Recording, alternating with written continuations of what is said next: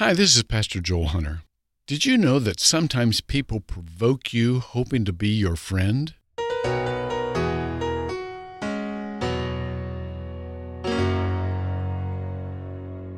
Sally was racing around the porch with the neighbor's son close at her heels. Why are you chasing her? Sally's father asked the boy. She pinched me, he yelled. The father shouted to Sally, Why did you pinch him? She slowed down on the next pass by and whispered with a blush, So he would chase me. We need to remember that people can be both irritating and valuable at the same time. Proverbs 27 6 says, Faithful are the wounds of a friend, but deceitful are the kisses of an enemy. As we try to help people, we may feel the pinch of their comments because they haven't quite matured in, as the famous Carnegie book says, how to win friends and influence people. Let's get past our initial impressions.